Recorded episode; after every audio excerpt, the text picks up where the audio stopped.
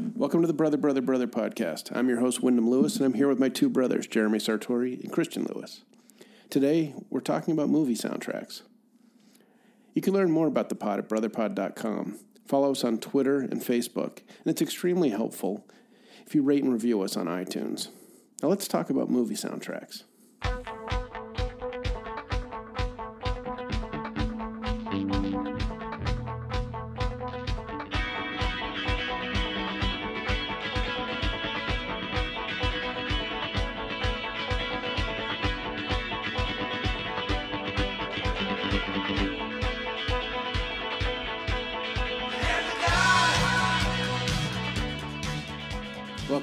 Brother, Brother, podcast. I'm your host, Wyndham Lewis. I'm here with Jeremy and Christian, and today we are talking about soundtracks, movie soundtracks. And um, we were talking a little bit ahead of this because we were trying to get on the same page as far as what's a score and what's a soundtrack. And basically, it comes down to the fact that a score is is the uh, original music written for a film that sort of lays under uh, the film and tells you how to emote, whether to be scared or happy or uh, frightened or cry or whatever. And uh, the soundtrack is generally the, the songs that are used, and um, and a lot of times, in- increasingly since uh, the advent of the commercially viable soundtrack, um, one of the great marketing tools for, for a movie that um, you know includes uh, certain songs. Um, going back to uh, sort of the 50s, 60s, um, there wasn't a whole lot of difference between the uh, the score and the soundtrack. Um, you know, you, you go back and you had you know Bernstein, you know the the popular musicians of the day, popular composers of the day, uh, Leonard Bernstein, uh, Henry Mancini doing Breakfast at Tiffany's. Um, you know, some really edgy uh, experimental music uh, and the likes of, you know, Clockwork Orange uh, by Walter, now Wendy Carlos, uh, Ennio Morricone uh, who did a lot of the Clint Eastwood and the spaghetti westerns, um, Giorgio Moroder, Tangerine Dream, John Williams doing a lot of the Spielberg, Jaws, Star Wars, Raiders. Um, you know, on through the line. Uh, some of more crossover hits, things like uh, "Chariots of Fire" by Vangelis, uh, was an actual number one song, as well as being, um, you know, really part of the score. and remains remains the number one song in just about every Chinese restaurant in America. um, by in your heart. Yeah, I mean, Yeah, and- and- exactly. and, you know, it becomes you know, it increases. You know, there, there's this period where you know, uh, and I, I had this sort of realization before we came on that you know probably mm, you know seventy you know ninety some odd percent of the classic quote classical music that we know from the last seventy five years is probably. Uh, due in large part to, to film soundtracks. I mean, you don't get a lot of you know classical hits anymore, but the second you hear the Rocky theme or uh, Nino Rota's Godfather uh, score, you know exactly uh, what you're listening to, Yeah. and, and they're very identifiable. All the again, all the uh, John Williams To- stuff. Go ahead. to track back to your, your earlier definition a little bit, um, I mean, one of the distinctions it seems to me is like scoring is something. I mean, is typically non. Um, you know, it doesn't have any lyrics. Uh, it's just instrumental Yeah, largely instrumental, and also you know, I mean, because it's sort of it's the atmospherics, right? It's the Right. music around the, the the drama that you're watching. Whereas like soundtracks, to me, it sounds like you know sometimes they can be original soundtracks in the sense that artists are making them just for this movie. Like um, you know, actually was was I the Tiger original or not? it was it was an original. That's Okay, original. so there you go. Rocky three. So that's like a that would that to me would be like an original you know song obviously on a soundtrack for a movie that's not like part of a score per se, um, but you know but you also just get movies that have like S- Sofia Coppola is like awesome at you know just compiling great playlists that Yeah. like accompany her movies Yeah, basically. Wes Anderson, the whole. But uh, but uh, you know the other thing is that uh, you know a score is in large part you know you there's curatorial uh, soundtracking after where somebody says you know what song would be amazing in the scene blah blah blah, or even writing a song. But a score is actually written by a musical composer who is watching the film and playing music to accentuate what is going on in the film. part of the editing Right. process. Yeah. So Okay, anyway, that's a, that's clear. Yeah, so I mean, it, but, you know, basically there was a switchover in the uh, '50s going into the '60s. You know, as rock and roll is is sort of taking a foothold with youth culture, and um, you know, as we talked about on our you know perfect albums. Uh, in, and even our greatest rock and roll American rock band um, segments, we, you know, the, the this was rock and roll was still a singles art form until you know the album kind of overtook it, and, and that's really around uh, the mid '60s when the Beatles are putting out um, you know Revolver, and then the Beach Boys answer with Pet Sounds, and the Beatles answer you know with the White Album um, and Sgt. Pepper's. But uh, you know, before that, you, you had a lot of singles, and the the way one of the ways that they were originally trying to market the music uh, and the personalities and the entire package around you know the Elvis and, and you know young rock and roll stars was by making movies with them in them. And I don't know if you've ever, you guys have ever seen any of these uh, Elvis movies from um, 50s and 60s, but. Uh, you know things like Blue Hawaii and, and things. They always had a soundtrack and they always had a, a song that was marketed alongside the film, but the film was was largely just uh, I was gonna say this is like when you're making a movie to accompany a soundtrack. It's exactly. not exactly the other way around. No, that's exactly what was going on. The Beatles, you know, happened to strike gold by by um, actually making a couple of really good movies that were entirely, you know, uh, intended to be uh, promotional tools and and uh, and marketing um, materials. But you know, essentially for you know for whatever reason, the right um, combination of directors and writers and, and personalities, um, they're really enjoyable movies. I mean, Hard Day's Night and Help, and um, you know, even later when they did things like Yellow Submarine and the Magical Mystery Tour. I mean, those are fun.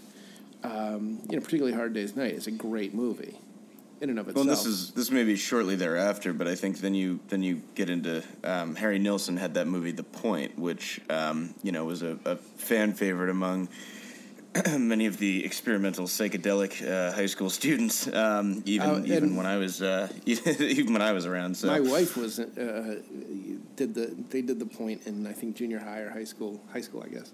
Um, that was really yeah. I, I, didn't realize. I mean, I knew me and my arrow, but um, a yeah. little boy named Oblio. Yeah. Oh, did you guys do it too? No, but I, uh, I actually have the movie. I remember, like, I was, you know, I, I thought it was uh, like a, the DVD. I mean, I, you know, the, we all sort of read a lot into it and thought it was a really cool sort of like throwback arty thing. So yeah, well, it, it was a it was a great idea. I don't think Harry Nilsson had the uh, the linear uh, thought process to really make it make a whole lot of sense.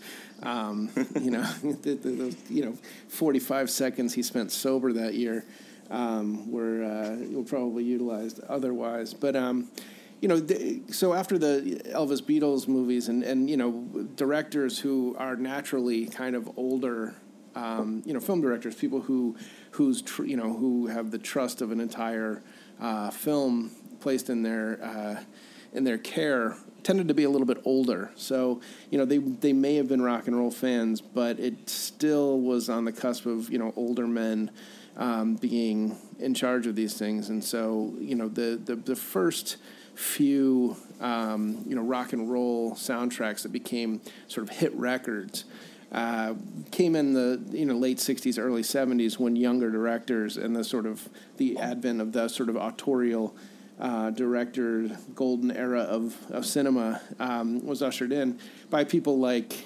um, Mike Nichols, uh, who got Simon and Garfunkel to do the um, uh, the soundtrack for The Graduate, and um, uh, Hal Ashby, who you know utilized Cat Stevens beautifully in Harold and Maude. Um, you got people like uh, Robert Altman, who did Pat Garrett and Billy the Kid. Uh, got Dylan to do the soundtrack, which was pretty amazing.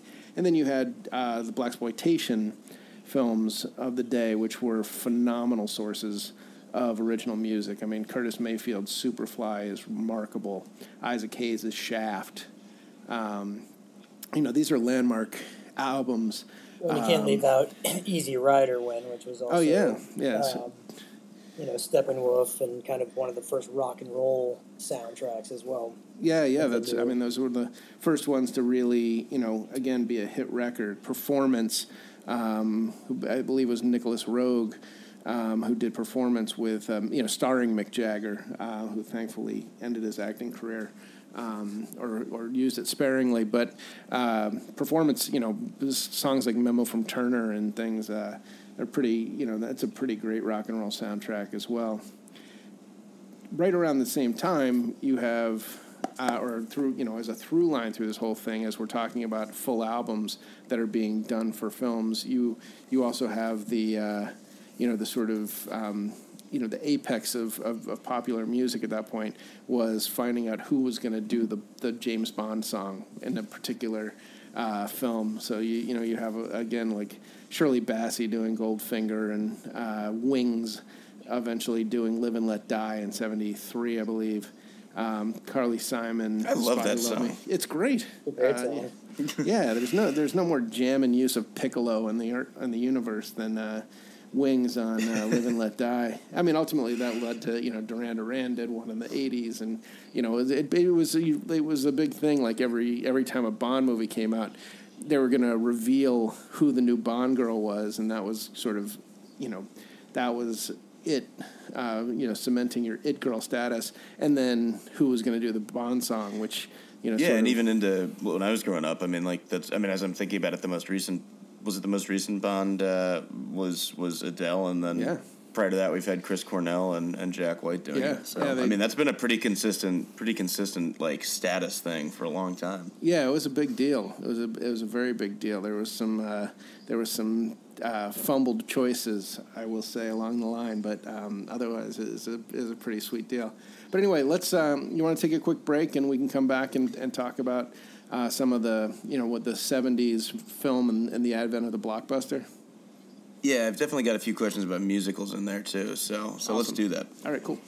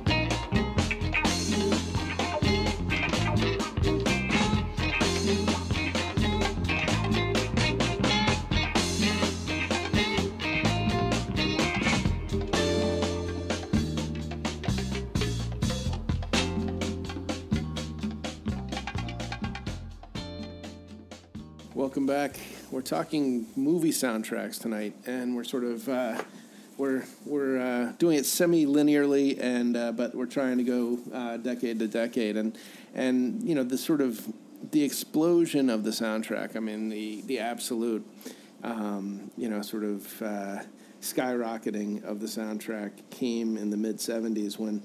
Um, and I think I recounted the story during the disco pod, but basically Robert Stigwood decides he's going to get into the movie production, and he is going to produce a movie called Saturday Night Fever. And he was also the manager of the Bee Gees and several other acts at that point. Uh, he had done a lot of theater production and was uh, kind of a, a, notoriously nefarious character. But what he did was he heard the new songs that the Bee Gees were putting together at that point, um, which included "Staying Alive," "Night Fever," uh, "How Deep Is Your Love," uh, for their new album, and he said, "Hey, what what if we use this as the soundtrack for um, the new album that I, I mean, sorry, the new film that I'm producing called Saturday Night Fever about a young group of guys from Brooklyn who." You know, sort of break out on Saturdays and uh, at the disco, and, and you know have real talent. Um, Actually, the story really, of my life. Yeah, a really good movie though. Um, if you haven't seen it, it, it's you know it's it's got such uh, sort of iconography and you know sort of scoffed at for being so cheesy but the the movie underlying movie is actually a pretty decent movie it is um, a good movie. I remember being surprised seeing it and realizing that this is like I'd heard the soundtrack you know my entire sort of adolescence and then uh, you know or it was kind of like the the disco soundtrack that you pop on and, and goof around to and then actually see the movie and realize this is, this is good yeah, yeah it's, totally something that became like a victim of its own like popularity in a way. Yeah, um, it was a. Know, the, well, also, I mean, the other the other uh, you know sort of coinciding incident. I guess it was a year later. you know, this gigantic movie star, John Travolta, who's been created, uh, you know, in the wake of Saturday Night Fever, takes a second movie, which is a musical called Grease, also produced by Robert Stigwood. And that album, you know, was, you know, exponentially uh, successful and, you know, had, you know, a string of number one hits, uh, including. Basically a musical the, movie right? Yeah, it was a musical movie. It was a, it was a, and very campy and goofy, uh, very seventies. And uh, but you know, again, it, Barry Gibb, who had the absolute magic touch at this point, um, you know, they commissioned him to write the theme song for Grease, which is a disco song uh, about a fifties. Uh, about a you know uh, a 50s high school uh, full of 36 year olds apparently um, but uh, well, let's uh, let's do you mind if we like pause a little bit and talk about the '70s win. So this is going to be yeah. kind of your uh, your decade, so we could do a little bit of education for Christian and I. I mean, I certainly remember these movies post, but on my VHS or uh, beta, um, you know, cassettes. So what I mean, like when these came out, was it more album? Was it movie? Like what was? Well, that's a that's a funny thing. Is that you know the whole idea of what you know about you know uh, theaters and film and movies and how they play now. You know, there's such a established cycle, but there wasn't back then. You'd release a movie, and if it was popular, it would stay in the theater. You know, you weren't talking about there was no multiplexes yet. So you release a, a movie, and if it's popular and it continues to sell tickets, you keep it in the movie theater. And movies like Saturday Night Fever and Grease uh, originally Jaws, uh, which came out in the summer of '75. Um, you know, these movies hit, and they were so popular, and people saw that. And, and after that, Star Wars, people saw them over and over again. So you had a repeated business of people coming to the movies. You know, I remember when I was in elementary school and Star Wars came out. Um, you know, be like, oh, Kenny, you know, Kenny Smith saw Star Wars 600 times. No, he didn't, you know. Um, yeah it was uh, it was competitive, repetitive viewing, and um, so these these movies stuck around for a really long time, and therefore, you know, the the sound, the longevity, the popularity of the soundtrack, um, you know, went hand in hand with that, but also the longevity of the soundtrack. Um, you know, Saturday Night Fever singles were released over the course of you know half a year, if you can you know believe that. It's you know, or a year maybe. Um, you know, that album was on the top of the charts for for very close to you know all of that year. Um, and then well, Grease, as well, And then, but basically, this is what created, um, you know, the the um, distribution model that that we have now, and this is what had people in the '80s, you know, sort of searching for that blockbuster. Because if you got a blockbuster, it stayed in the theaters. Um, and in Can the I, '80s you go ahead. Sorry, go ahead. No, I was going to say, and then there was another camp during the 70s, so the Scorseses, the Coppolas, that also, you know, were, were making sort of avant garde director, um, you know, kind of the directors taking control. I think you mentioned the golden yeah. era of, of, cinema earlier. Was, yeah, the And they were period, using, yeah. you know, I mean, the opening of Mean Streets is a Stone song, and, and the opening of uh, Apocalypse Now is, you know, a very drunk um, Martin Sheen. Uh, Martin Sheen, yeah, you know, punching a mirror that apparently was absolutely 100% just them filming him drunk punching a mirror to uh, the Doors. This is the end. So I mean, you had kind of a, a you had this sort of made for movie soundtrack, especially with Grease and like Xanadu and Car Wash. Uh, Saturday Night Fever, you know, maybe a little less so, but they kind of morphed the movie into the soundtrack. And then you had these guys that were playing pretty cool, edgy kind of rock music with edgy movies, basically. Well, what it was too, and, and you know, I think I sort of mentioned this briefly before, but you know, these are the this is the first batch of of directors that's young enough to be rock fans. I mean, you know, Scorsese did the Last Waltz. Um, you know these are these are people who are actually you know very serious you know. They were hanging out together. Yeah and they were also just you know huge fans. They were they were very knowledgeable and they were big fans. So you know the, is this is this also the dawn of i mean i know you know we, we've talked uh, we read that great book um, powerhouse which is sort of the story of caa last year.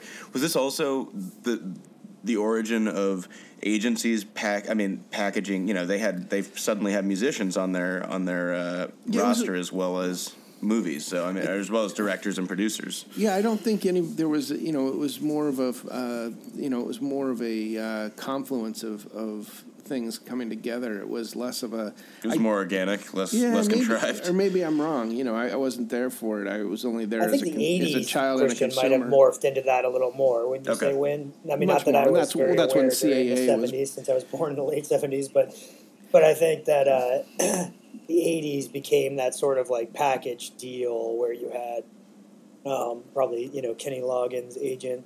It was you know with Tom Cruise's agent. yeah, they put it on the Top Gun soundtrack. Or something. We're gonna make magic happen. Yeah, exactly. yeah, and I'm I mean, kind of making that up, but I sort of see it as actually happening. No, it, it was uh, well. What happened was, you know, I think, um, you know, as is typical with Hollywood, um, you know, something is a hit organically, and then it is a, the attempt to duplicate it. Uh, has diminishing returns, but sometimes you know what I mean. It's you know the, that you mentioned Car Wash and Thank God It's Friday. I mean, those were two movies that were just patched together to to create soundtracks. I mean, Last Dance was from from the Thank God It's Friday soundtrack. Thank God It's Friday with I believe Debra Winger and Jeff Goldblum, a very young Debra Winger and Jeff Goldblum. Um, Xanadu, uh, Olivia Newton John coming off of Grease and doing a you know times when I was young. Did you? Can you tell me what it's about, please? I have no idea.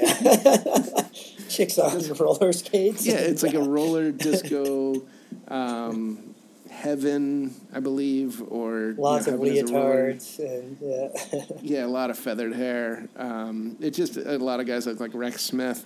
It was, you know, it was just so.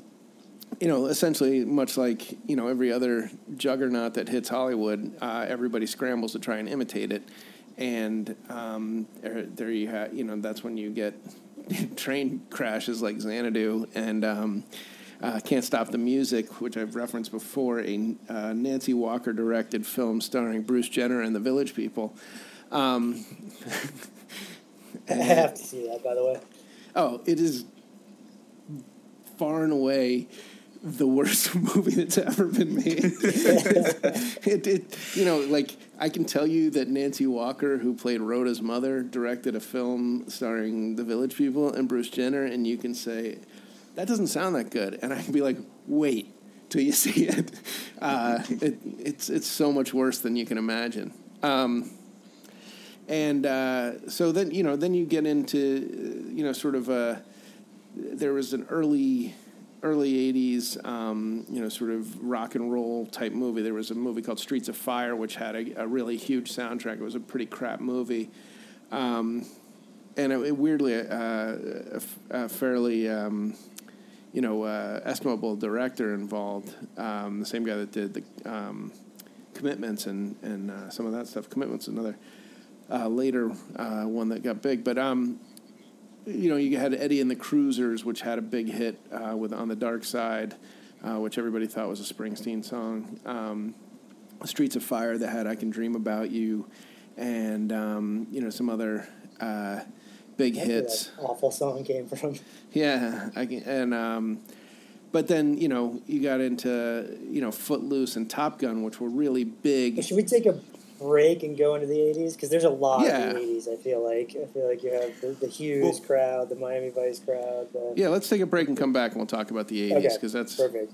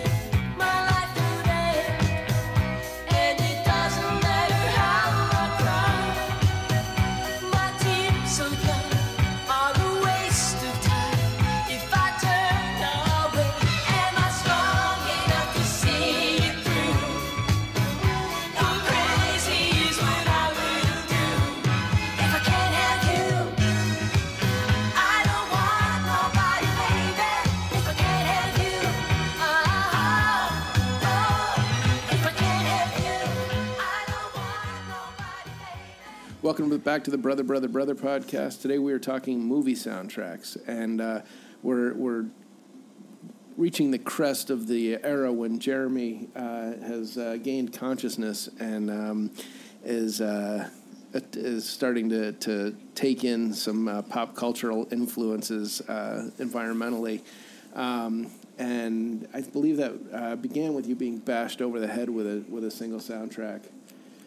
Yeah, well, we'll start there, and, and otherwise known as when my parents stopped parenting and put me in front of a TV set.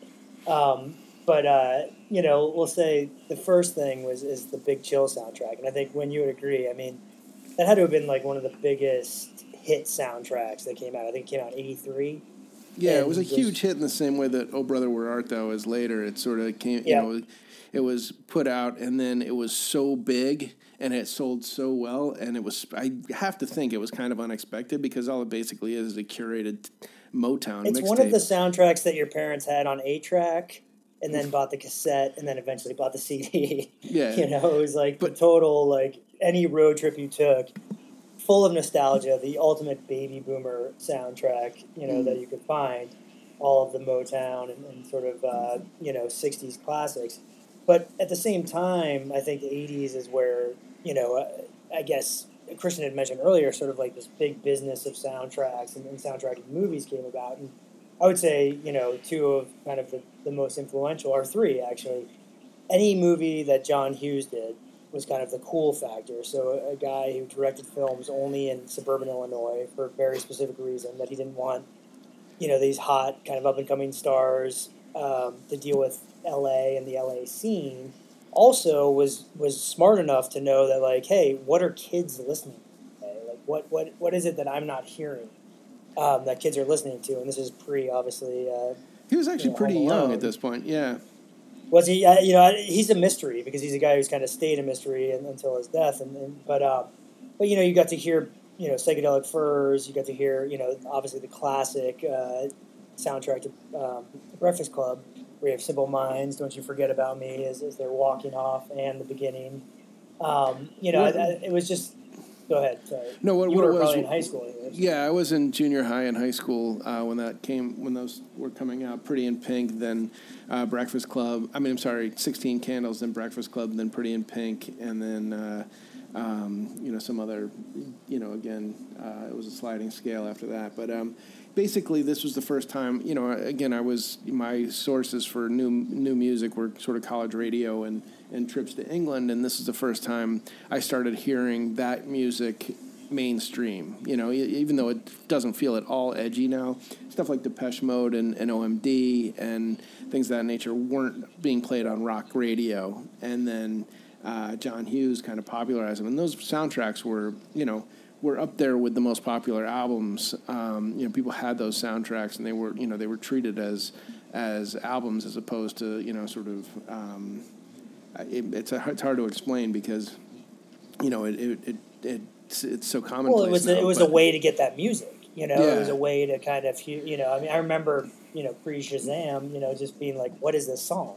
Yeah, but this was, and, you know, uh, was very much curated by. Um, you know, it was the John Hughes soundtrack with you know uh, Ferris Bueller's to a lesser degree, but uh, you know the other ones you know had a lot of. Ferris you know, Bueller sort had some good stuff too. You're right, and uh, I mean, I know it was it was definitely after sort of the, those original ones had more obscure stuff, but even Ferris Bueller, you know, kicks off with some some interesting tune, and then you had the the counter to that, and I was you know at the same age where I was just as excited to see. John Hughes films were sort of the weird kind of. I mean, they weren't weird; they were mainstream, but they were sort of the, the teen angst films that I got to see when I was young, having older siblings.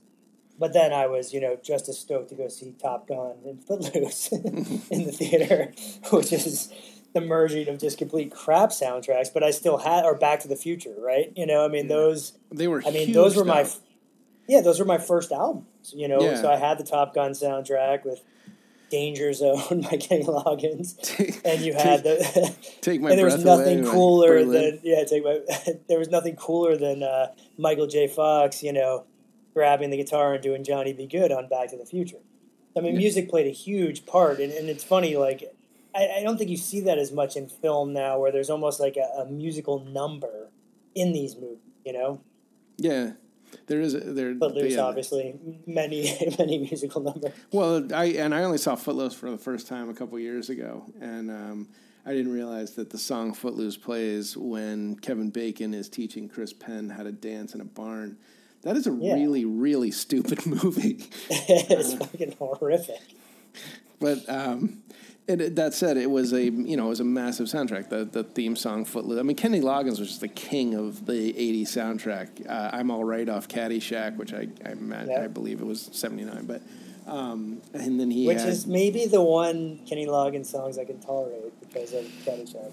Yeah, but then Highway to the Danger Zone and uh, and um, Footloose, uh, I believe were you know, you know Footloose had Dancing in the Sheets, Let's Hear It for the Boy. I mean, it, it had a yeah. raft of hits, and it was I think the number one album of that one of the you know one of the top. Basically, the 80, it was eighty four. Yeah, 84 I mean, was were... the year that Born in the USA, Thriller was still hanging around. Purple Rain comes out, another soundtrack um, like a virgin. Well, hold, and hold off and, on Purple Rain because I want to talk about those, and I think that's one where Christian and I can kind of ask you, you ask you. Some yeah, but then the other the, piece is sorry. Go ahead. Oh no, no, please go ahead. I was going to say, so you also had it was the Miami Vice, yep. which again had you know Glenn Frey, Phil Collins, and you kind of had it was a show that was so of the time, not only in fashion in subject matter, but also music. But the and I remember people having the vinyl of the Miami Vice soundtrack. yeah, know? the thing about like, the Miami Vice soundtrack, which might not have added up entirely to you because you were very young and, and you know sort of consuming it you know very earnestly, was that you know Miami Vice, the TV show, was the first show that was like not a studio show. It was shot on location. It was shot in a very filmic way. It was directed by Michael Mann and it basically got its visual inspiration from music videos. And so the whole show was basically like what i think the whole premise of the of the idea of miami vice was what if we what if we turned music videos into a television program?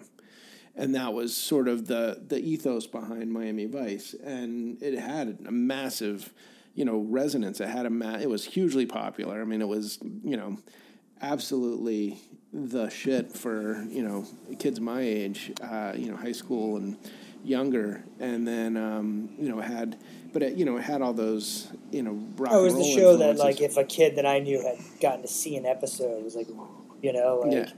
you got to see Miami Vice. Oh my god.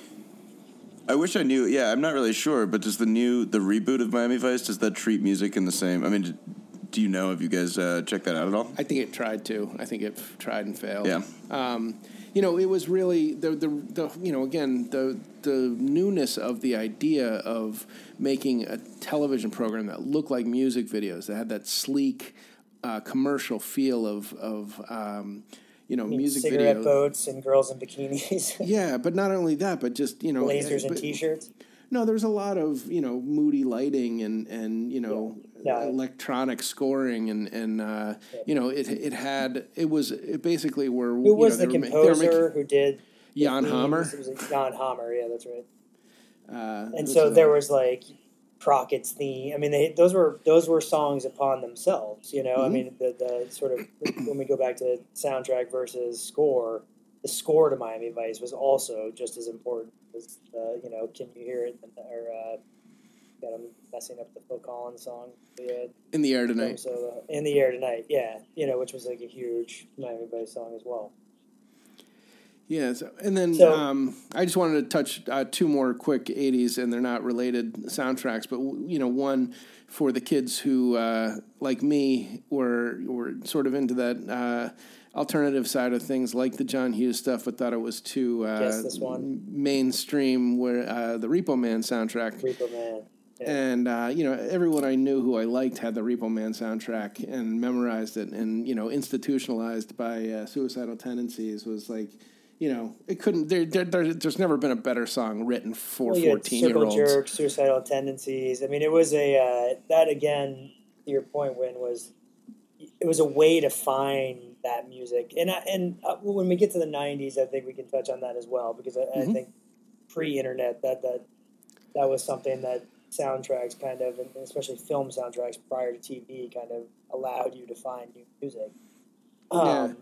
The other ones that I just wanted to, to quickly touch on, and, and you know, I think we'll end with a discussion of Purple Rain in this segment. But um, you know, the decline of Western civilization, which I saw in the theater, um, which was another punk rock soundtrack that you know is you know uh, phenomenal, even though it's a documentary. How, how universal was its release?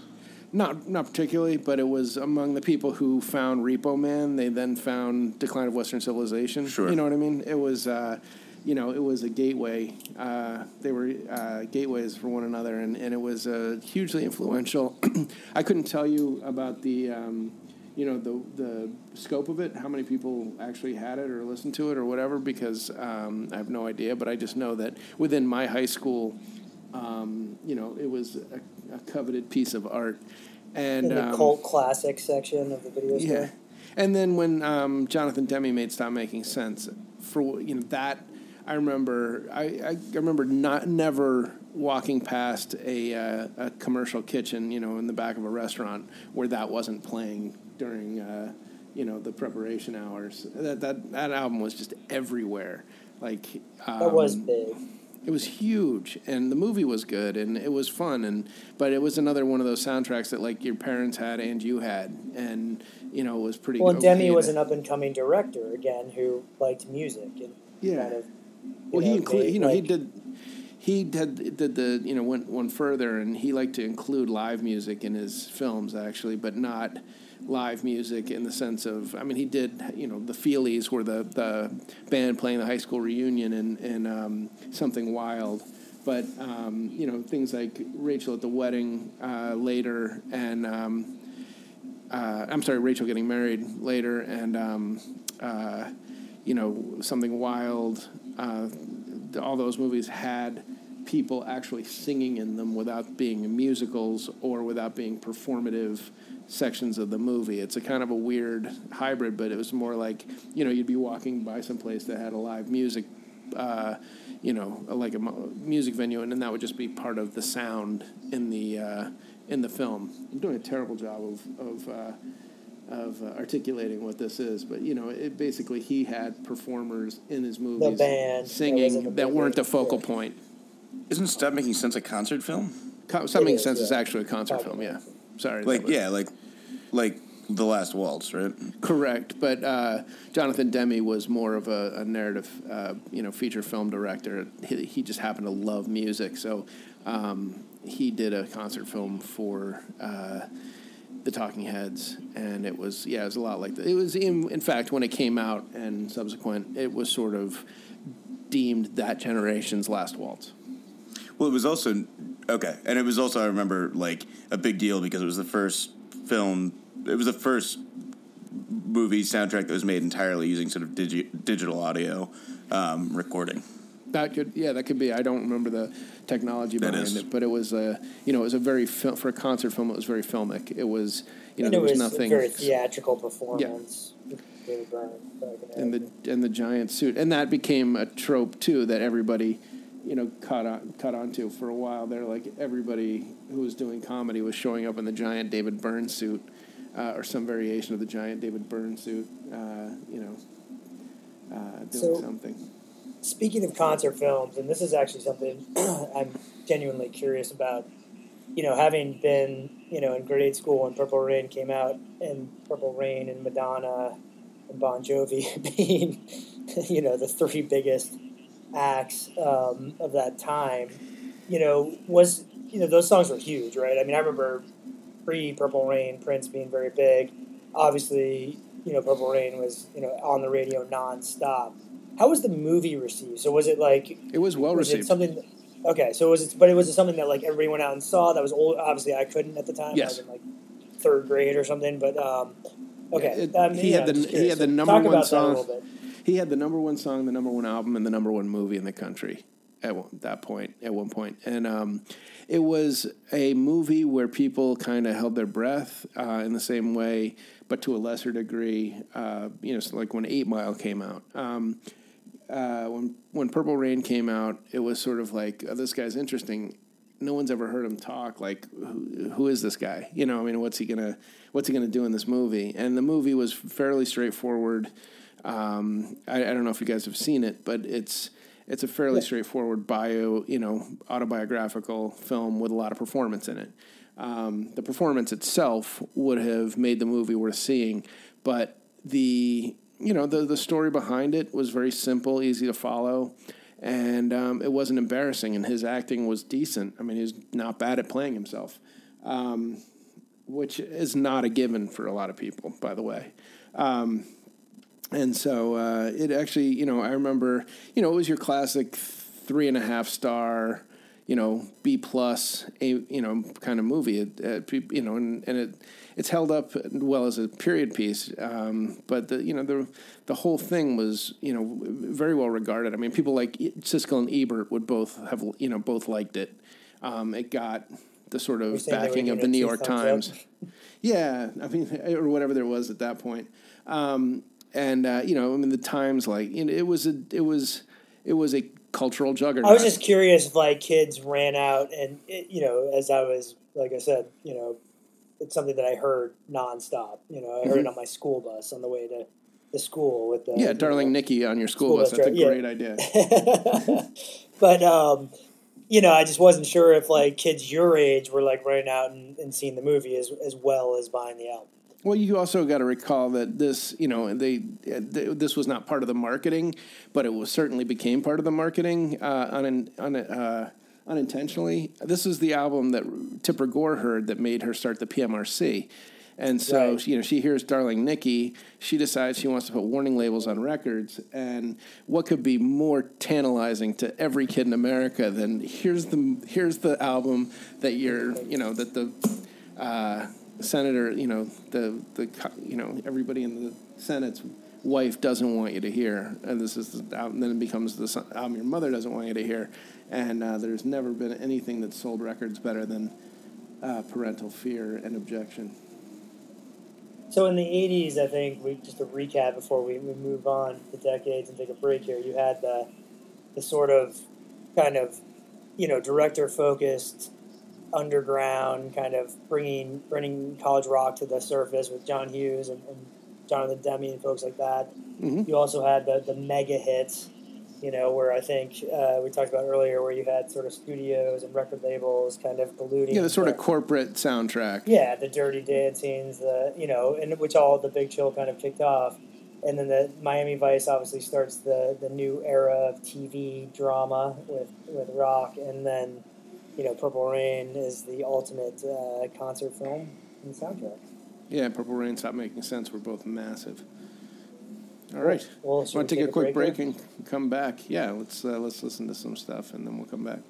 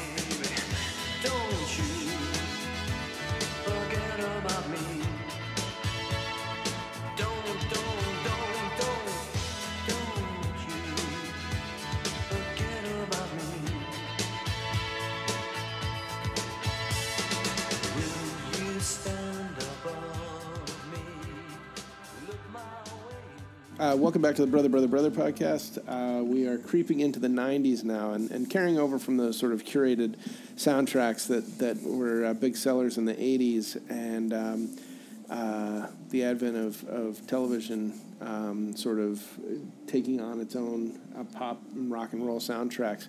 Um, you, Christian, began uh, becoming alert in the 90s, as I recall, semi alert in the 90s um, rising uh, into uh, pop culture relevance. What uh, what were the big what were the big moments uh, that you guys see in the '90s in terms of like soundtracks that changed things?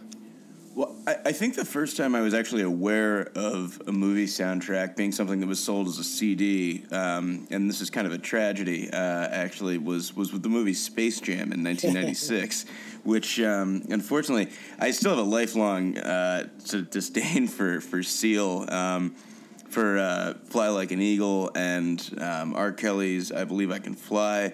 Uh, other tracks on that on that in- were included Bugs Bunny doing a song called "Buggin'," and uh, Chris Rock and Barry White doing a song called "Basketball Jones." That's it was a complete piece. Yep, it was not a good song. Uh, not a good, not a good soundtrack, I should say. Not to mention the fact that this was a, a, really misguided attempt at a movie as well, with the combination of animation and some of the best actors, also known as current NBA stars. Um, so really, it was uh, it was a pretty pretty Recipe big mess. Failure every time. Yeah, except that I'm sure it did really well and sold a shit ton of records. So it's uh, like I can't I, even. If I'm not mistaken, I think, um, and we can get to we'll get the Titanic soundtrack after, but I believe I can believe I can I believe I can fly was the second best selling uh, song of the '90s. Ah, really? Yes. after. Uh, All right. Well, we can. We just. We just might need to throw that decade out then. Yeah. well, um, it did. It had some pretty dire moments. I mean, there. You know, as much as I Jesus sort of have happy recollections, and, and, and, actually, this is where you know this is really where the uh, you know where this whole conversation uh, germinated was. Uh, singles was celebrating a 25th anniversary of the Singles yeah. soundtrack of the Singles film and um, you know that was such a seminal album in uh, turning so many people on to that particular variety of music. I mean, that Nevermind were kind of you know part and parcel, but um, you know there was other stuff around then that. Um, well, it kind of brings up the the subject of soundtracks that supersede the films, you know, and, and uh, singles certainly is one of those. And then you had the whole avant of Quentin Tarantino with Reservoir Dogs and Pulp Fiction. Right, where it doesn't supersede the film necessarily so much as it does. I mean, those That's those it. albums were albums. I mean that that you know people listen to all the time because they're yeah. those like albums a, were dinner party albums. I mean, you yeah. you would I mean, or party albums or whatever you want to call it. I mean, it was. Uh, they're just they're popular. they're great mixes. You know, yeah. I mean, it's it's a bunch of good songs you want to hear. But it's well, it I think it went back when, to that '70s that we talked about earlier, where you had people like Scorsese and, and Coppola cherry picking great songs, and then you all of a sudden had Tarantino and people like Wes Anderson all cherry picking great songs and putting them on mixes. And, and sometimes it was songs like, you know, for instance, in Rushmore and the revenge scene, like, you know, playing just the end of The Who's, it's a quick one while, while he's, he's, out, away. you know, which is like an amazing snippet of a song and that you hadn't heard before and, and you know or hadn't necessarily wasn't on the greatest hits package you know? Yeah i think the interesting thing about quentin tarantino is is um, you know I mean, if you remember reservoir dogs you know that that whole reason for having um, a throwback 70s um, you know sort of early 70s soundtrack was woven into the film itself. You had Steven Wright as the dj um, who was, and, and, in fact, on the soundtrack, Steven Wright's, um, del, you know, uh, signature voice and delivery are, are you know, very prominent um, in between songs. But you had, um, it was basically a throwback 70s weekend on the radio. It was yeah. like an oldie station. Yeah, right. It was the theme of the movie. Was it was actually woven into, yeah, it yeah. served a purpose. Yeah, um, and it, it sort of, you know, it, it sort of gave you a benchmark for what you know the album. I mean, he's famous for paying homage to different. You know, he's such a film nut that you know, and this was his homage to the '70s heist and caper film. Um, and so he was able to soundtrack it with 70s music by, by having a radio on through the entire film, whether it was in the car or in the warehouse or wherever it was, then everybody was listening to the same um, throwback weekend, weekend of, from yep. uh, and can I just remind you, Win, of how we stumbled upon that movie real quick? And I'm sorry to, to digress, but our cousin Marina, who lives in Hollywood and uh, was doing publicity for Reservoir Dogs, had mentioned that we should see this movie. It's a crime heist film.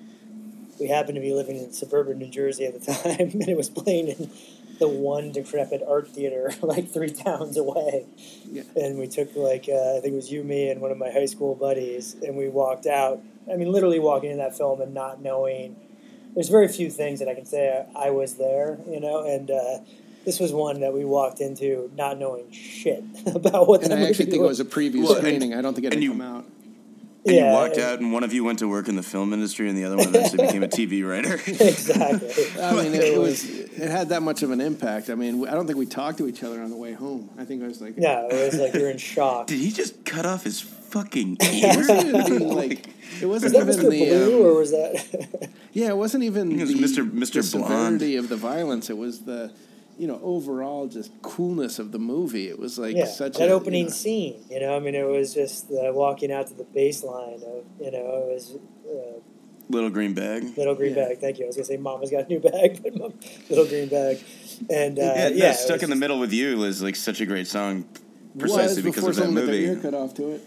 Um, yeah, it was it was a great, and I mean those are the songs of my early childhood. So it was like you know taking them and completely, you know, sort of uh, bastardizing them, to completely like. But for know, Christian and I, them. they were songs that had kind of fallen off of. Oh yeah, they weren't know, yeah. music cycles, and it was like, whoa, this is really great. You know, this is really cool. Well, that was a funny thing is that all of a sudden everyone lime and the coconut. You know all of a sudden everyone's listening to you know these very obscure '70s tunes, and I'm, and they become hits. I mean, stuck in the middle with yeah. you. Let's face it. After Reservoir Dogs became a hit again, in the same way that you know uh, Son of Harry a Preacher Nilsson, Man Steelers will, yeah. Um, or you know later on, uh, you know Lust for Life, which had kind of fallen off the radar. I hate to say it. Uh, you know, yeah, that's another interesting one. I mean, I, we had this conversation, side conversation, and you know, being kind of brought up on you know indie rock or punk rock or alternative rock, whatever you want to call it. Nobody was listening to "Lust for Life" or "The Idiot" when Trainspotting came out. It was later. Was later Iggy album to open the film, and you know, rightly so. You know, Trainspotting pays complete, you know, homage to uh, Mean Streets and that intro and, and, a million other films. And they basically were like, yeah, we loved all these films, we just basically copied the intro. But um, you know, Lust for Life was a song that became a bona fide hit, probably bigger than it was oh, when it came of, out yeah. off of Trainspotting.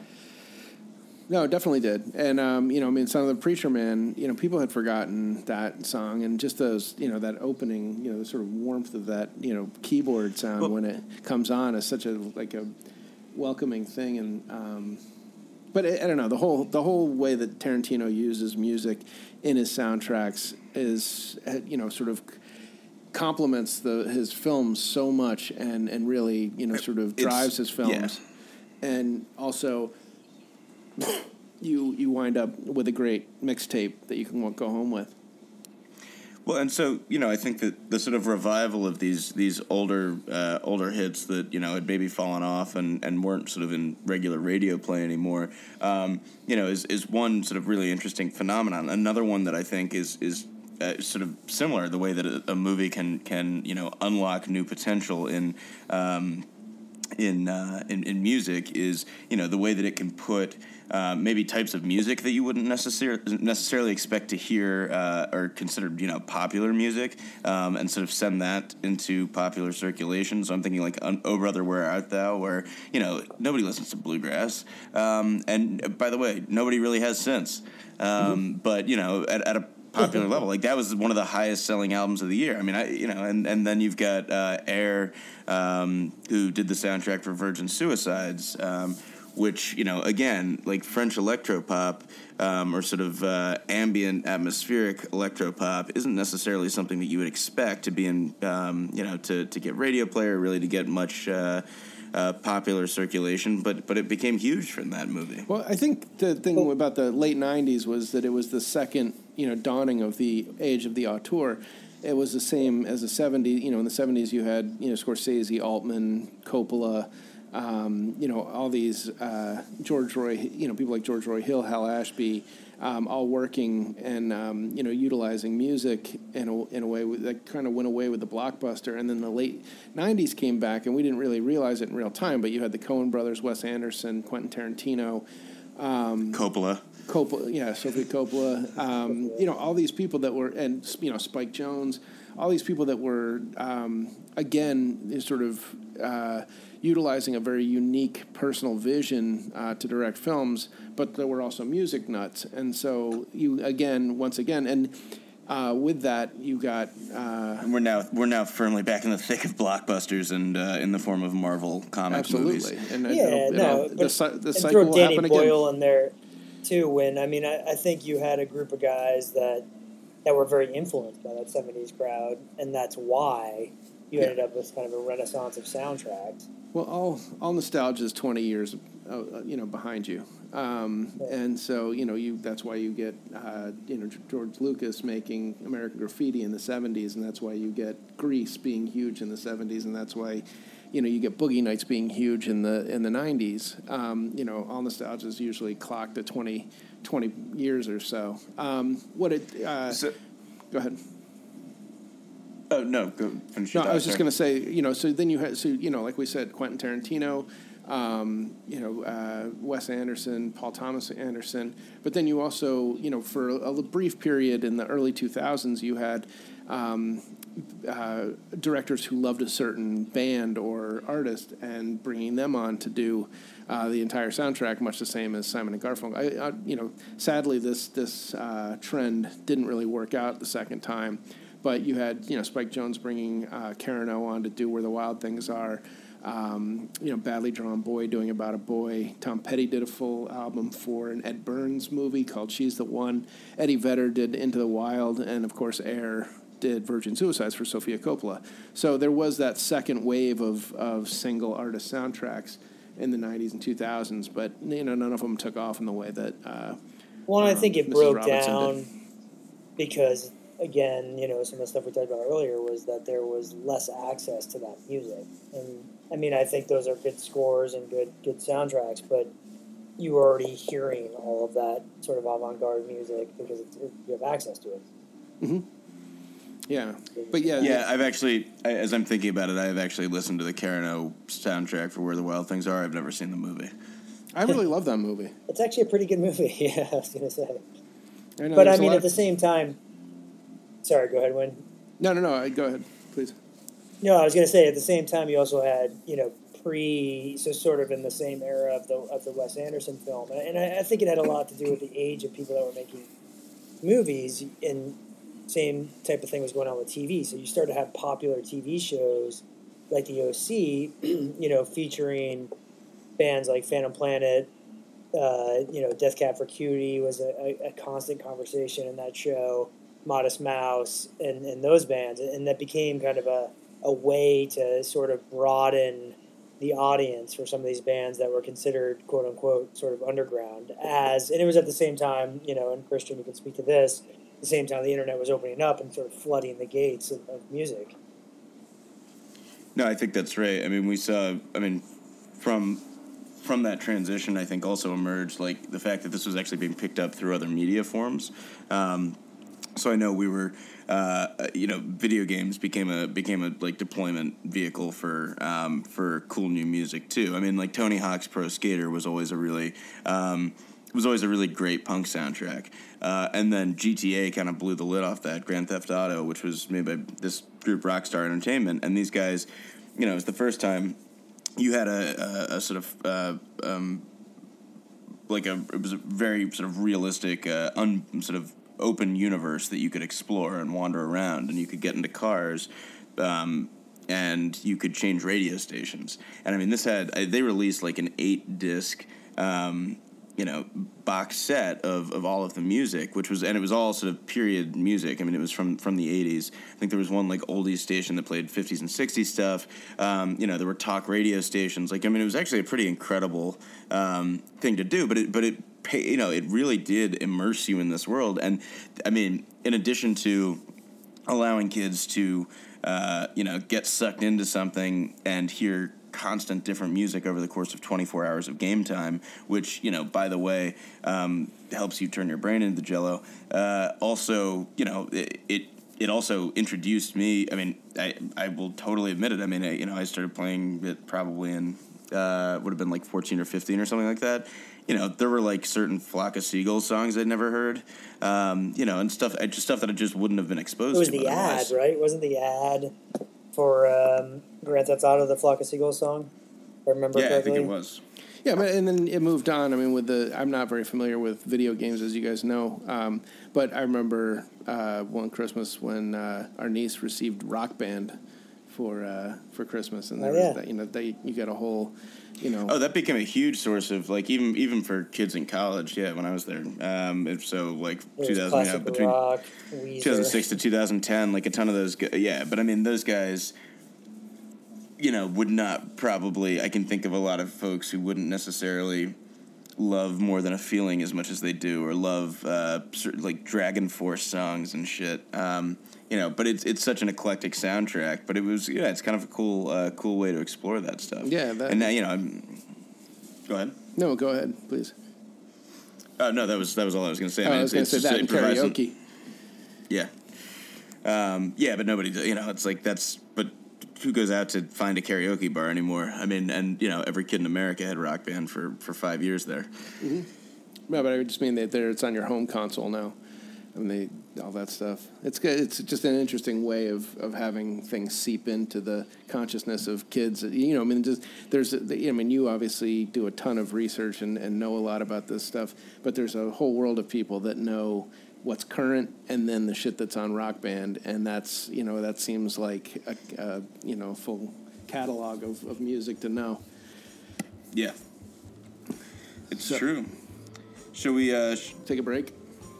Yeah.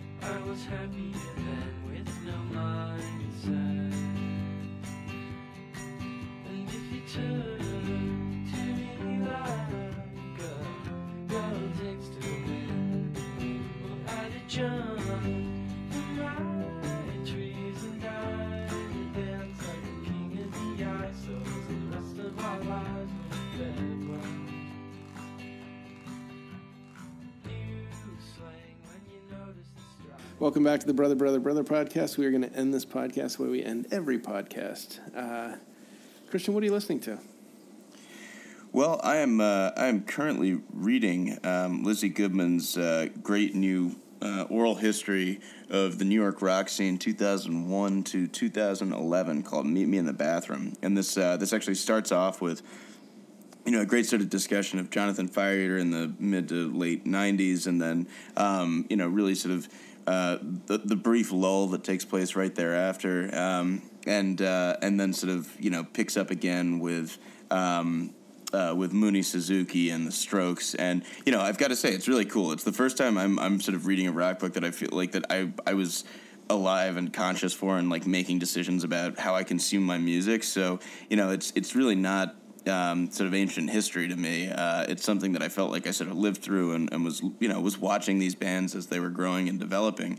Um, and you know, waiting for their next album, and, and sort of remember how each each one was successively received and stuff like that. So it's you know, oral histories are just are brutal to put together, really tough. I you know, I think they're um, they're a, a difficult format um, just because I mean you've got to think about how much you've got to keep keep in your head when you're when you're um, you know conducting these kinds of interviews. But um, but I do think you know it, this is this has been it's a great read so far, um, and uh, and I'm really really psyched about it. So I'll be passing that along to you guys next. Awesome. I'm looking forward to it. it. Yeah, Joe, what are you listening to?